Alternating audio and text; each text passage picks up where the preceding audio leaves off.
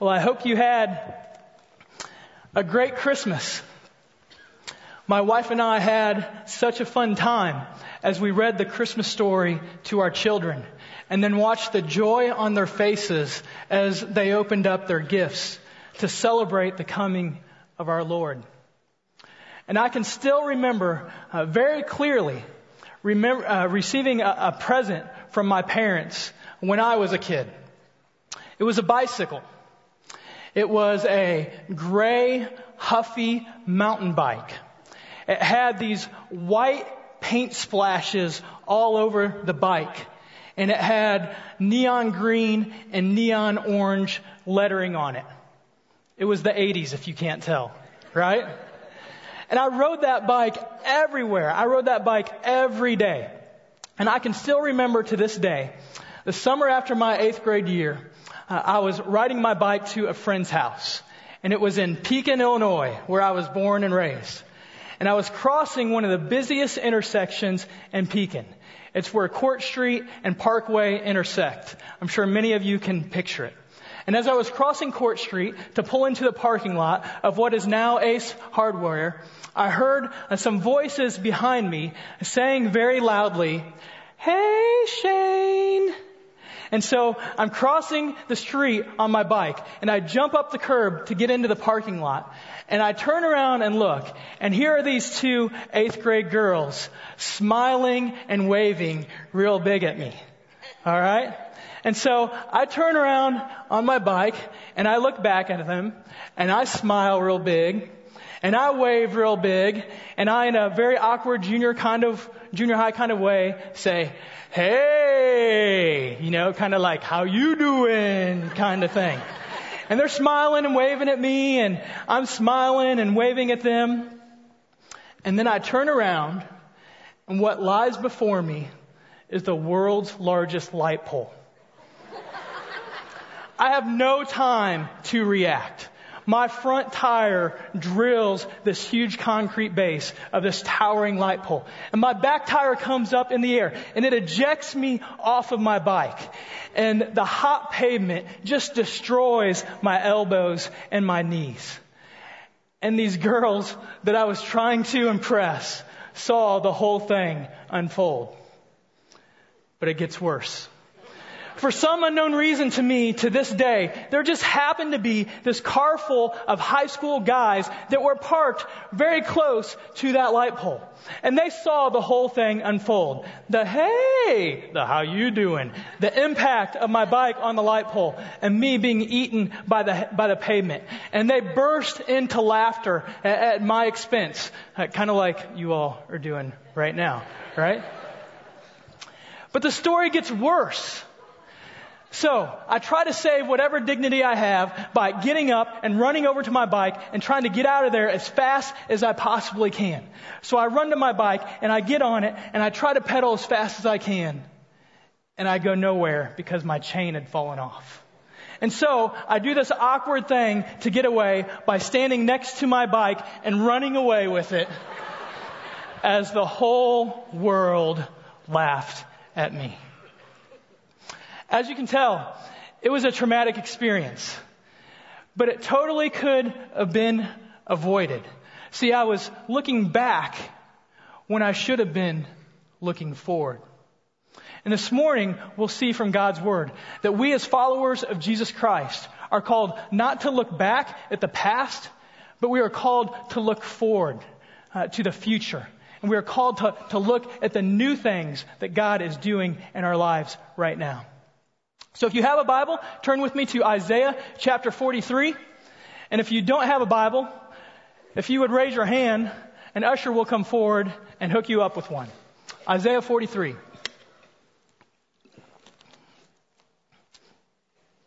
We're in the last week of a series called Awestruck.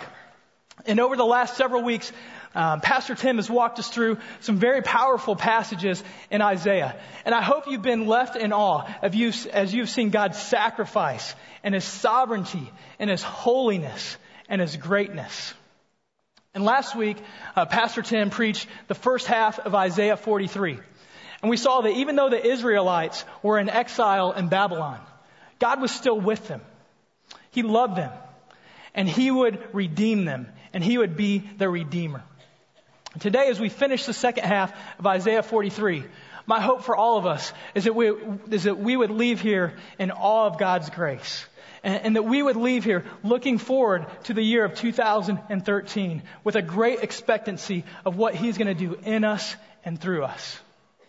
So Isaiah 43, in verse 16, uh, we see this calling to declare the praise of God, to declare God's praise, for He is doing a new thing. So, read with me starting in verse 16. This is what it says. Thus says the Lord, who makes a way in the sea, a path in the mighty waters, who brings forth chariot and horse, army and warrior. They lie down, they cannot rise. They are extinguished, quenched like a wick. Isaiah starts off by saying, Thus says the Lord. The Lord. He uses the personal name of God to show the divine authority of his words here.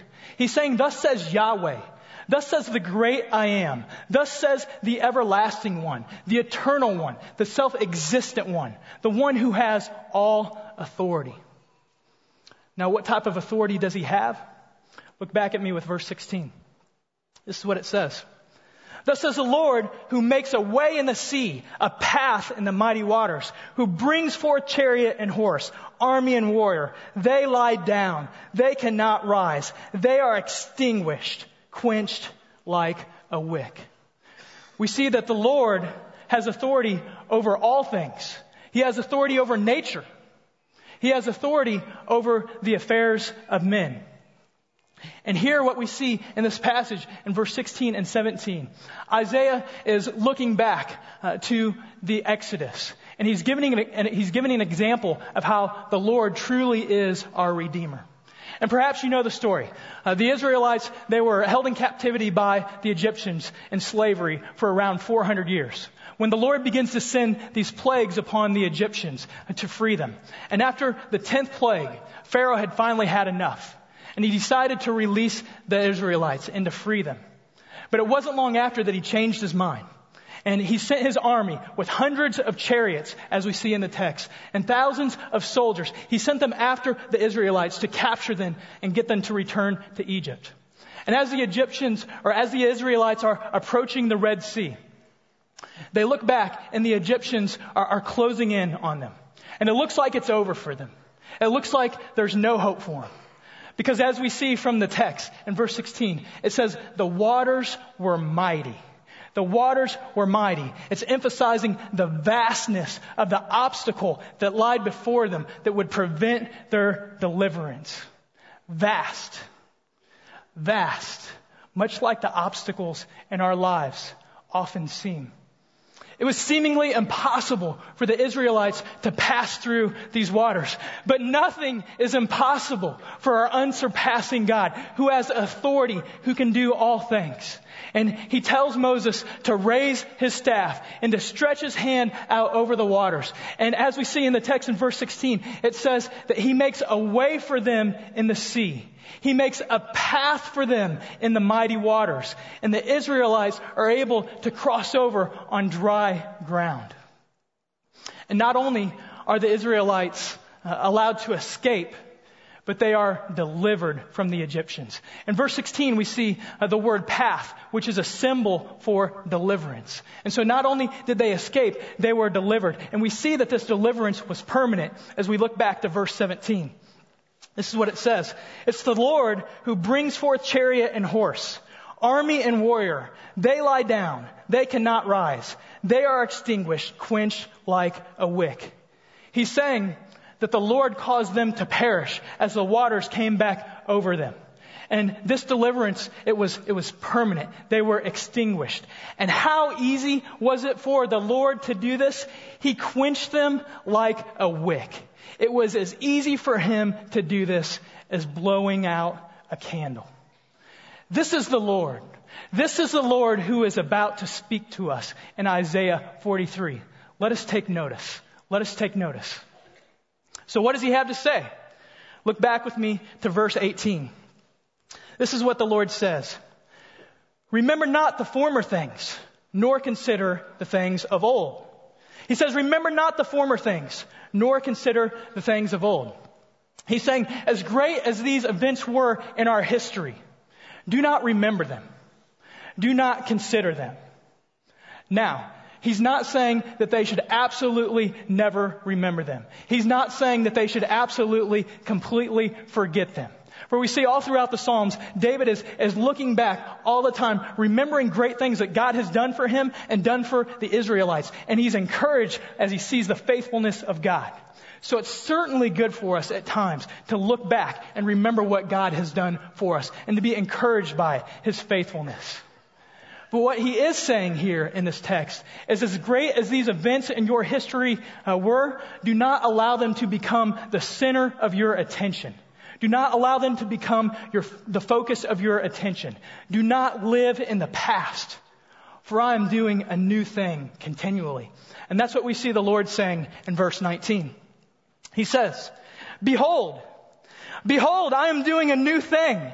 Now it springs forth. Do you not perceive it? He says, behold.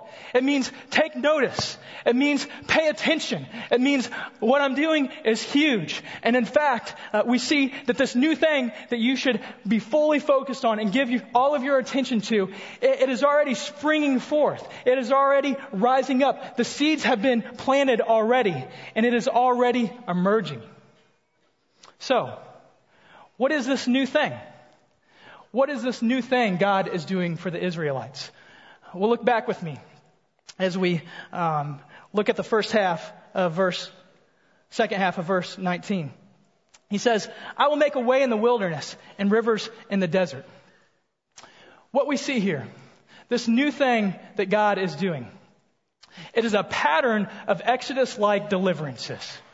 It's a pattern of Exodus like de- deliverances, beginning with God delivering the Israelites from Babylon, but climaxing with the sending of his son, uh, the promise of the coming Messiah, who would one day die upon a cross and be raised to life and ascend to heaven to one day return again to provide the ultimate, the ultimate redemption of his people.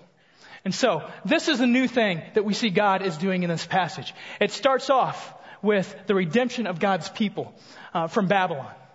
But in an even greater fashion, we'll see that it's the redemption of his people through the coming of the Messiah. And they will experience the ultimate redemption. And so here in the second half of verse 19, we see uh, the Lord speaking of this more immediate deliverance. He says, I will make a way in the wilderness and rivers in the desert. The wilderness uh, or wastelands and the deserts, they were considered dark places. They were considered dark regions where there was uh, not a lot of life and, and not a lot of hope. And so what the Lord is saying here in this passage is when it seems like there is no hope, when it seems like there is no path for you, when it seems like you have nothing, I will make a way for you. I will meet your needs. I will supply you what you need. Don't look back Continue to, to walk forward in faith and trust that I will do a new thing for you. And, and this is the deliverance that the Lord is speaking of here in these verses. And then in verse 20 and 21, we see that the Lord is pointing to an even greater new thing.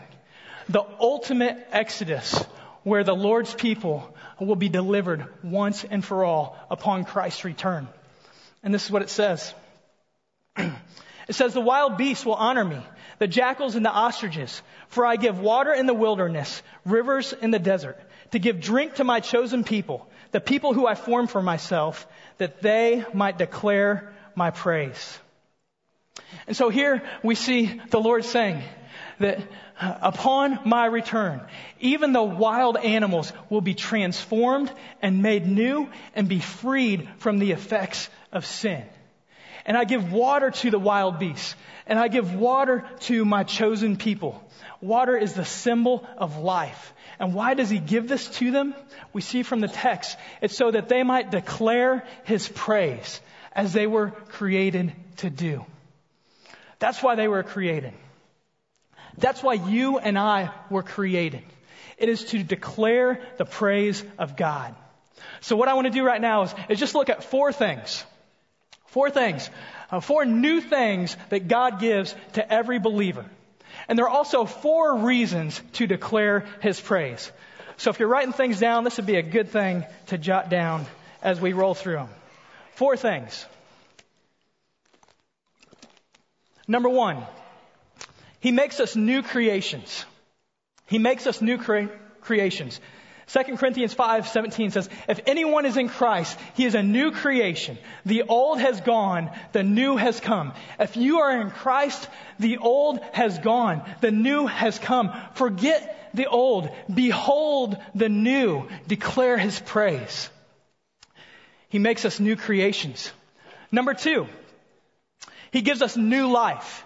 He gives us new life. Ephesians 2 4 says, Because of his great love for us, God, who is rich in mercy, made us alive in Christ, even when we are dead in transgressions.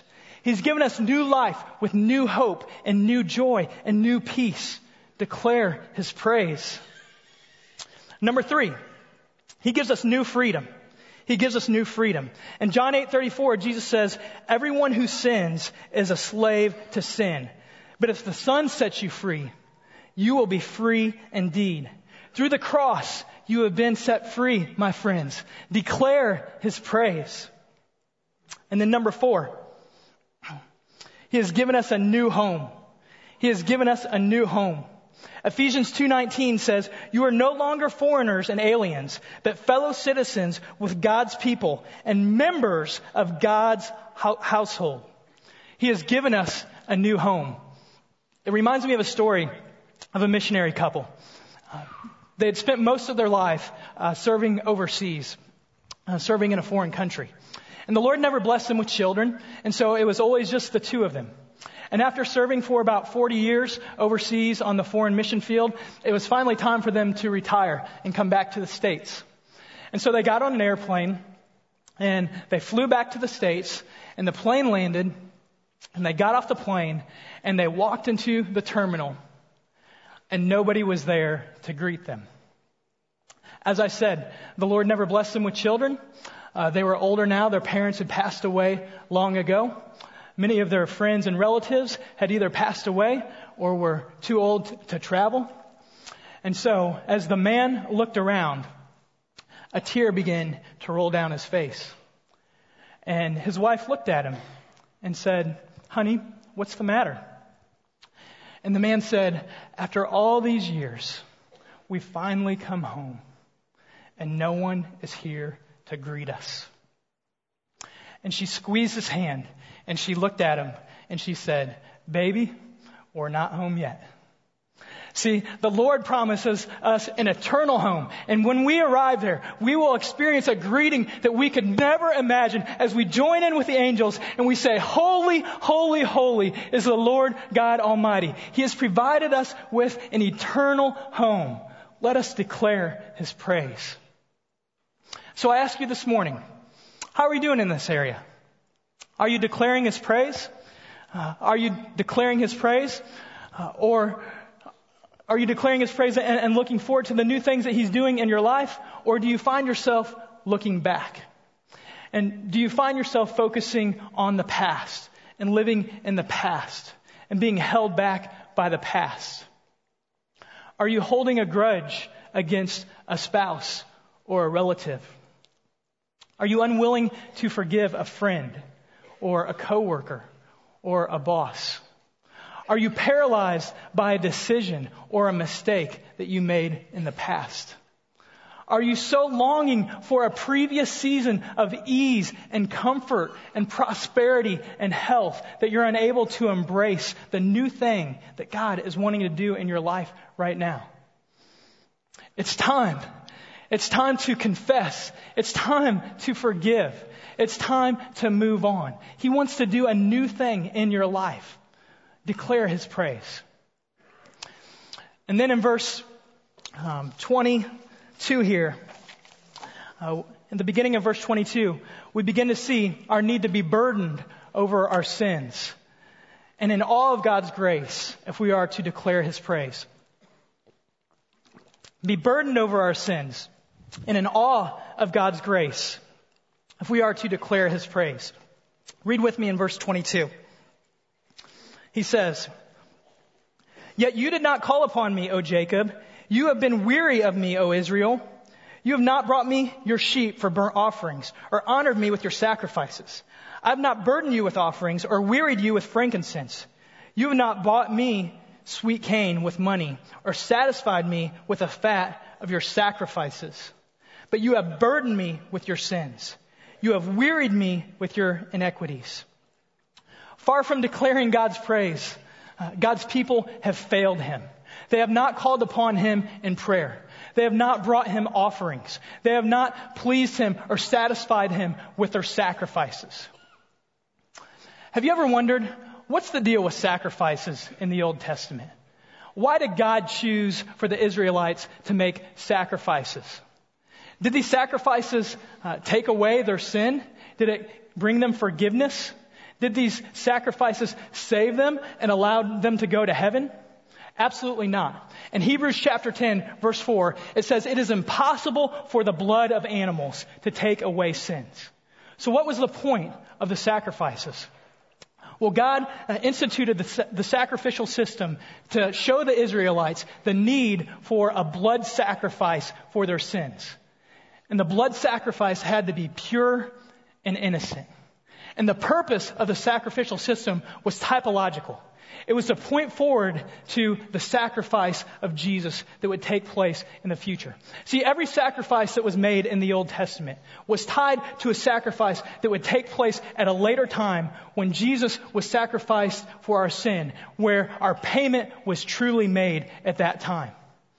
And in the Old Testament, any sacrifice that made, was made apart from Christ was futile. But when that sacrifice was attached to the coming sacrifice of Christ, there was power in it. It's kind of like um, buying something with someone else's credit card. All right? So, a few weeks ago, the high school ministry was at Southside Mission, and we were serving breakfast to the women and children there. And we'd also brought them some gifts. And there were a few more kids than we expected to be there. So I grabbed one of my adult leaders, and I gave him my credit card, and I asked him to, to go to Walmart and buy a few extra gifts for those kids. And so he gathered the gifts and he went to the checkout stand. And uh, as he swiped his card and signed my name, was the payment actually made at that time? No, it wasn't. What he was doing is he was saying, I believe and I have faith that the person's name that I just signed will make this payment for me at another time. This is exactly what was happening when the Israelites made sacrifices to God. They were saying, I believe that the coming Messiah will make a payment for me at another time. I have faith in the coming Messiah and the sacrifice that he will make for me. I sign his name to my sacrifices. And I believe that it's through his sacrifice and through my faith in his sacrifice that I will be forgiven and that I will be made right with God.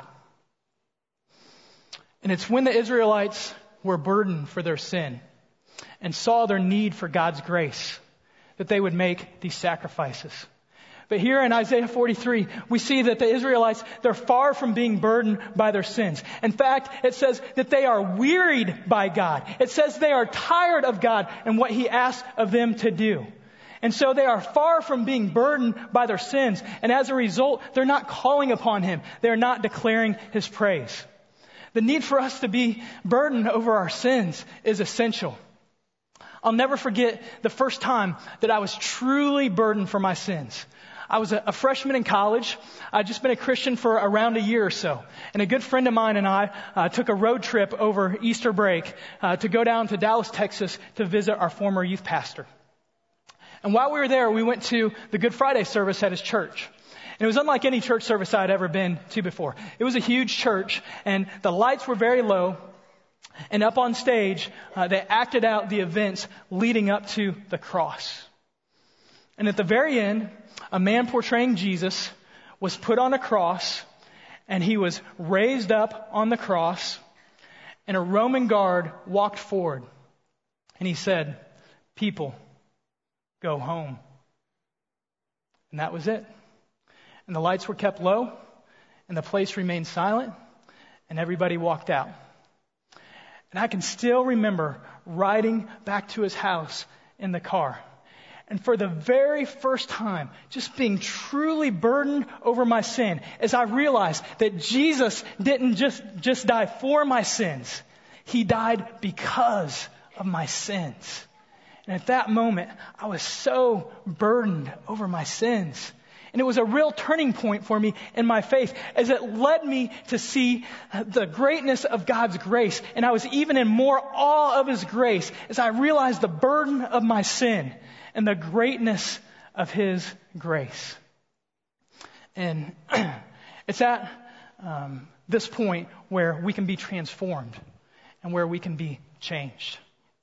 And so, as we continue on in the passage here, um, we'll see it's not good enough. It's not good enough for us to be burdened uh, over our sins. We need to be in awe of God's grace as well. Because if we are only burdened by our sins, we will be left in a state of hopelessness. So we need to be in awe of God's grace as well. And hopefully, as we look to verse 25, uh, we will indeed be in awe of His grace. So, as we look at verse 25 here, we'll see that it's by His grace alone. It's by His grace alone that the Israelites will be delivered. And this is what it says. The Lord says, I, I am He who blots out your transgressions for my own sake, and I will not remember your sins. I am He who blots out your transgressions for my own sake, and I will not remember your sins. Wow. The Israelites wearied God with their sin. They did not obey him. They did not call upon him. Yet the Lord, in his response, was to blot out their sins and to forget their sins. See, our sins and the debt that they incur are written in God's book, and they must be punished. But God, because of His great love and His great mercy, chose to erase, to blot out our sins so that we can no longer even be charged with them. This shows how great God's love is and, and how great God's grace is. But if a modern day judge were to do this, were to simply erase the criminal record of uh, a heinous criminal and, and say that he can no longer be charged for them, we would be outraged. And we would cry out that it was injustice. And we would demand justice and that the man be punished for his crime. So, when God chose to forget our sin and blot it out, did he compromise his justice? Did he compromise his holiness? Did he compromise his honor? Absolutely not. See, the, the debt that the Israelites had incurred, and the debt that you and I have incurred, and the debt that all of humanity has incurred was paid for by an innocent and pure blood sacrifice by Jesus Christ on the cross. And it's here at the cross where we're most able to be burdened by our sin and in awe of God's grace. Because it's at the cross. It's at the cross where we're, where we're able to see the magnitude of the problem of our sin as we consider the magnitude of the solution that was required to take care of our sin. There could have been no higher price paid. There could have been no greater solution given to take care of our problem of sin than the horrendous death that Jesus Christ experienced on the cross as he received the full wrath and the full judgment of God as every sin in the history of the world came upon him. The magnitude of the solution shows the magnitude of our sin and its offense to God. And this was the sacrifice. This was the sacrifice that was required for us to be forgiven and for our sin problem to be dealt with. The necessity of this um, sacrifice was articulated very well in an old Bible dictionary. it's, it's, a quote that uh, my wife's grandfather actually posted on Facebook a little while back. And if you're writing stuff down, and even if you're not, I would suggest that you start right now uh, because there are power in these words, I think. And this is what the quote was that very well articulated uh, the need for the sacrifice of Christ. And the quote says, Because of our sin, someone had to suffer and God had to be satisfied. Man could suffer, but he could not satisfy. God could satisfy, but he could not suffer. But Jesus, Jesus being both man and God, could both satisfy and suffer. And it is through his sacrifice that we can be forgiven. I'm going to say that again. That is good stuff. I'm going to say that again and give you another chance to write that down if you weren't able to keep up with that. Because of our sin, because of our sin, someone had to suffer and God had to be satisfied. Man could suffer, but he could not satisfy. God could satisfy, but he could not suffer. Jesus, being both man and God, could both suffer and satisfy. And it's through the sacrifice of Jesus that we are able to be forgiven. And see, God's willingness, His willingness to provide this sacrifice shows the magnitude of His grace and the magnitude of His love for us. And we should stand back and be in awe of that grace and that love that God has for us. That He would be willing to pay the greatest price imaginable and make the greatest sacrifice imaginable that we might be forgiven. So I ask you this morning, are you burdened by your sin? Are you burdened by your sin? Does it bring you to your knees, calling upon God, asking Him for forgiveness? And are you left in awe as He blots out your sin? And are you left declaring His praise on a daily basis? Friends, we need to, to preach this gospel message to ourselves daily and be burdened by our sin, but not left there and, be brought to be in awe of His grace. And, and, daily we need to confess our sin to God, but not stay there, but be brought to, to an awe of God's grace and declare His praise each and every day. And finally, starting in verse 26, we see our need to call upon Him and allow His discipline to lead us back to Him. We see our need to call upon Him and allow His discipline to lead us back to Him. Even though God said that He will not remember their sins, even though God said that He will blot out their transgressions, there would still be consequences for their sin. He would still bring discipline upon them. He would still allow them to suffer, to bring them to repentance by His grace, to bring them back to Him because He is a loving God. And so we see our need to call upon Him and allow His discipline to lead us back to Him, starting in verse 26 as we finish out the passage. He says, Put me in remembrance. Let us argue together. Set forth your case that you may be proved right. Your first father sinned, and your mediators trans- transgressed against me. Therefore, I will profane the princes of the sanctuary and deliver Jacob to utter destruction and Israel to reviling. The Lord says to the Israelites, Bring your case before me. Try to prove that you deserve my favor. They absolutely did not, as we've seen in this text. And then in the next verse, verse 27, God brings his case against the Israelites. He says, even your father, very likely Abraham, even your father sinned against me. Even your mediators, the, the prophets, the kings, the priests, they sinned against me. And as a result, we see in verse 28, God says, I will bring discipline upon the princes of the sanctuary, referring back to the mediators. And I will bring discipline upon you, Israel, because of the sins that you have committed. So I ask you this morning, what is the sin that you are struggling with? That is keeping you from declaring God's praise? What is the sin that you are struggling with that is burdening God? Are you not tired of, of suffering the consequences of your sin? Are, are you not tired of living without hope and without joy and without peace and without freedom? Have you not seen the harm the consequences of your sin brings to you and your walk with Christ and your marriage and your family?